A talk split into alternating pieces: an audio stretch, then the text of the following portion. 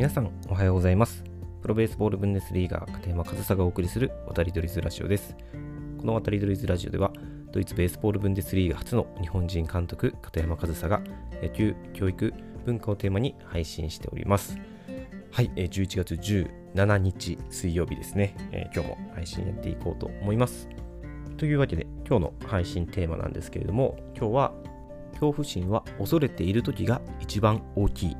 というテーマでお話ししていきたいと思います。恐怖心は恐れている時が一番大きいというテーマですね。でもこれ結論から言うと、その恐怖心をなくすには行動するしかないっていう話を今日していきたいなっていうふうに思っているんですけど、まあ、どういうことかというと、えー、恐怖心ってあるじゃないですか。それはその何か物事とかお化けとかね、なんかそういうことではなくて、何か行動を起こす時の何か挑戦する時の恐怖心とか、新しいことを始める時に対する大丈夫かなとか不安な気持ち、そういったものを今日は指して恐怖心と言っているんですけど、そういった恐怖心っていうのは、そう思っている時、恐怖を感じている時が一番大きいんですよ。その時が一番怖いんですよね。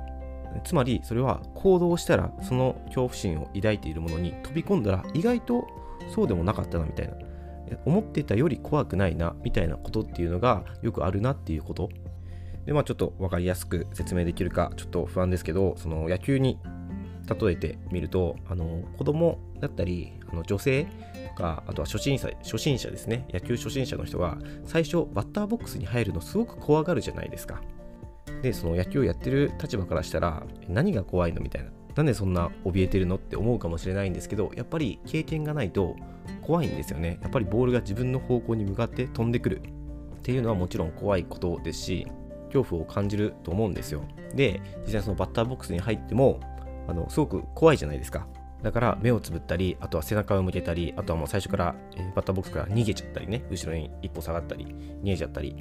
でそういうのってあのもうそれはバッターボックスに立ってるじゃないかって思うかもしれないんですけどそのバッターボックスでしっかりボールを見て待つっていう行為をまだできてないから怖いんですよね。だからそれをする前が一番怖いんですよ。であるタイミングでね意を消してバッターボックスにしっかり立ってボールを目開いてねしっかりボールを見てる状態を作ったらあれ意外と怖くないなみたいな。でそれに気づけたらどんどんもう上達していくというかもうバッティングがどんどん楽しくなってくるそのターニングポイントだと思うんですけどその山を越えるのが一番時間がかかるんですよねその子供とかを指導していると。だからその経験してないこととか新しいことっていうのはやっぱり怖いんですけどそれをその恐怖を克服するには行動するしかない。そのバッターボックスで例えると、えー、バッターボックスに立っているけどボールが地下に見えちゃうっていうのはまだそのバッターボックスにとどまってないんですよね。バッターボックスにとどまって初めてその恐怖心に打ち勝てるというか。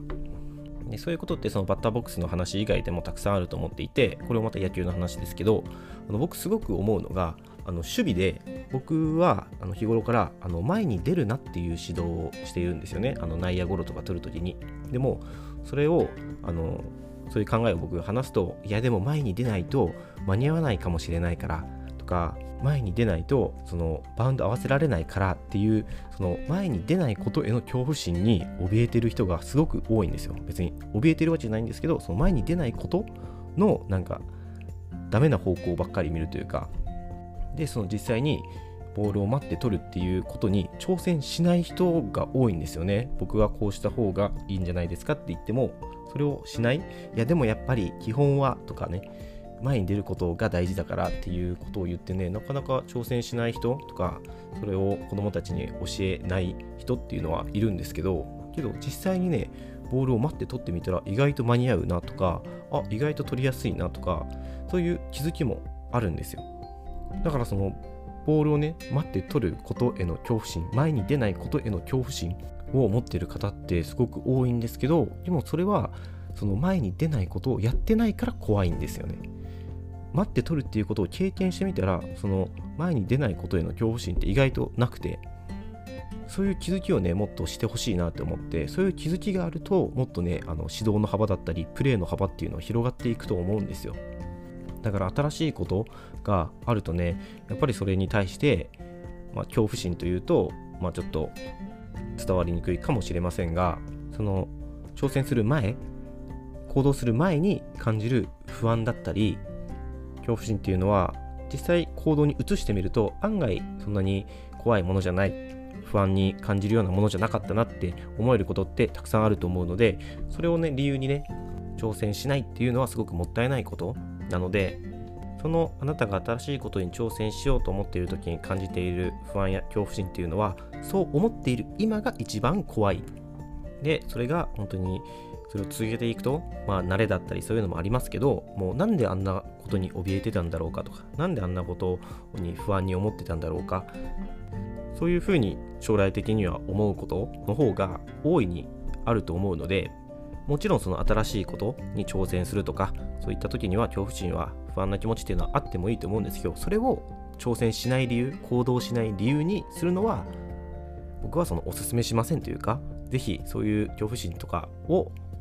乗り越えてね挑戦してほしいなっていうふうに思うわけですよ。で僕もねその野球だけの例えじゃちょっと分かりにくいかもしれないのでこのラジオ今こうやって喋ってるじゃないですか。で2ヶ月2ヶ月じゃない2月今年の2月に始めてもう9ヶ月経ってるんです。9ヶ月半経ってるんですよね。もう最初はね本当は1月1日とかから始めたかったんですよ。2021年からスタートしましたって言いたかったんですけど、1ヶ月そこに時間があるんですよね。それはやっぱり不安だったり恐怖心があったんですよ。こうやって始めるって言ったけど毎日続けていけるんだろうかとか、聞いてくれる人はいるんだろうかとか、もうゼロが誰も聞いてくれない日、ゼロがずっと続くんじゃないだろうかっていうふうに、もう1人2人、もう5人10人くらいしか聞いてくれないんじゃないんだろうかっていうふうにね、すごく怖かったんですよね。不安とかすごく大きかったんですよ。あとはそのマイクを買わないと始められないなとか、こんなね、あの iPad、iPad 使って撮ってるんですけど、iPad だけのマイク録音で、そんなね、音の悪い状態で配信しても誰も聞いてくれないんじゃないかみたいなね、そんな心配してたんですけど、今もう、今はこれマイク使って喋ってますけど、マイク使わないで喋る人も全然ありますからね、本当にもう意味ない不安だったんですよ、そんなの。で、その、どれくらい聞いてくれるんだろうかって、10人も聞いてくれないかもしれないみたいな。最近ですよ、10人行くようになったの。でも、やってみたら、本当に1人2人って聞いてくれるだけでもすごく嬉しいし、なんか不安に思ってたことよりも、行動したことによって、そういう1人2人聞いてくれてるっていうその成果が見えた時の方が全然ね、気持ち的には大きいんですよね。もう、2月 ?1 月か？1月、その、はい、ラジオを始めようって思ってる？けど始められなかった時のその恐怖心っていうのはもう今もうあの時間本当に無駄だったなって本当に切りよく1月1日から始めればよかったなって思うくらい本当に無駄な、ね、恐怖心を不安を感じていたんですけどでも振り返ってみるとやっぱり新しいことに挑戦するっていうのは怖いことなので今後もね、その新しいこと挑戦しようって思った時に、本当にすぐね、一歩を踏み出せるようにしておきたいなっていう心構えではあるんですけど、実際にね、踏み出せるかどうかっていうのは、その時になってみないと、もうこうやって自分でテーマにして話しているにもかかわらず、いざまた新しいことを始めようとしたらすぐに一歩が踏み出せるかわからないっていうくらいなものなのでね、皆さんももちろんその新しいこと、今までしてないことに挑戦するとか、えー、恐怖心を感じる、不安を感じることだと思いますが、それはね、本当に行動すれば解消されるんで、ぜひその不安などでね、一歩を踏み出せない人がいたら、それはね、もうね、踏み出すことでしかその恐怖心は拭えないので、ぜひどんどん新しいことには挑戦していただきたいなというふうに思います。それでね、仮にね、あのー、いい方向に行かなくても、別にそれは失敗じゃないと思うんですよね。その方法がダメだったっていう気づきになると思うので、本当に挑戦すること、行動することにデメリットっていうのはね、もうほぼほぼないと思います。そのね、お金をね、大金をつぎ込んでとかは結構リスクありますけど、その行動すること自体、その背伸びしたりね、身の丈に合わないことをするのではなく、ちゃんと考えた上でね、行動するのは、僕はその後の人生に大きく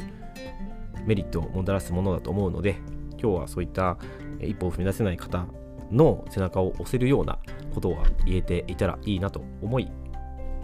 恐怖心は恐れている時が一番大きいというテーマでお話しさせていただきました。